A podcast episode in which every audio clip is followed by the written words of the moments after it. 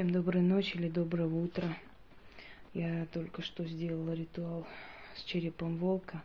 Долго не буду объяснять, для чего черепа нужны. Уже говорила про это. Для того, чтобы на время взять на себя все свойства, качества того животного, которого, с которым мы проводим этот ритуал. Поскольку давно обещала э, провести и показать ритуал на волчий клык, оберег, да, можно этот ритуал провести на волчий череп и сохранить дома, можно на волчий клык и вешать себе на шею или держать в сумке или где угодно, неважно. Э, сейчас я вот этот ритуал показываю. А дальше на как провести, пусть решит человек, который проводит, который это умеет, в принципе, который уверен в своих силах. Итак.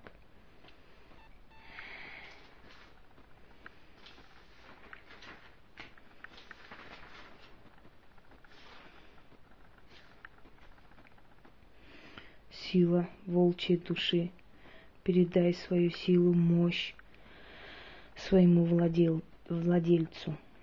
Призывай все силы, непобедимый дух со всех сторон своего владельцу. Бей врагов его острием своим. Уничтожь, дери, режь, спуску не давай, к нему не подпускай. Усиль его сил, силу, усиль его власть, усиль его могущество, даруй ему свою силу и бесстрашие, даруй ему свое могущество, стань его защитой и приведи его к успеху. Оживи сила волка в обереге и даруй ему силу и успех. Да будет так. Это недолгий, но очень сильный ритуал на усиление оберега, если вы хотите сделать человеку оберег.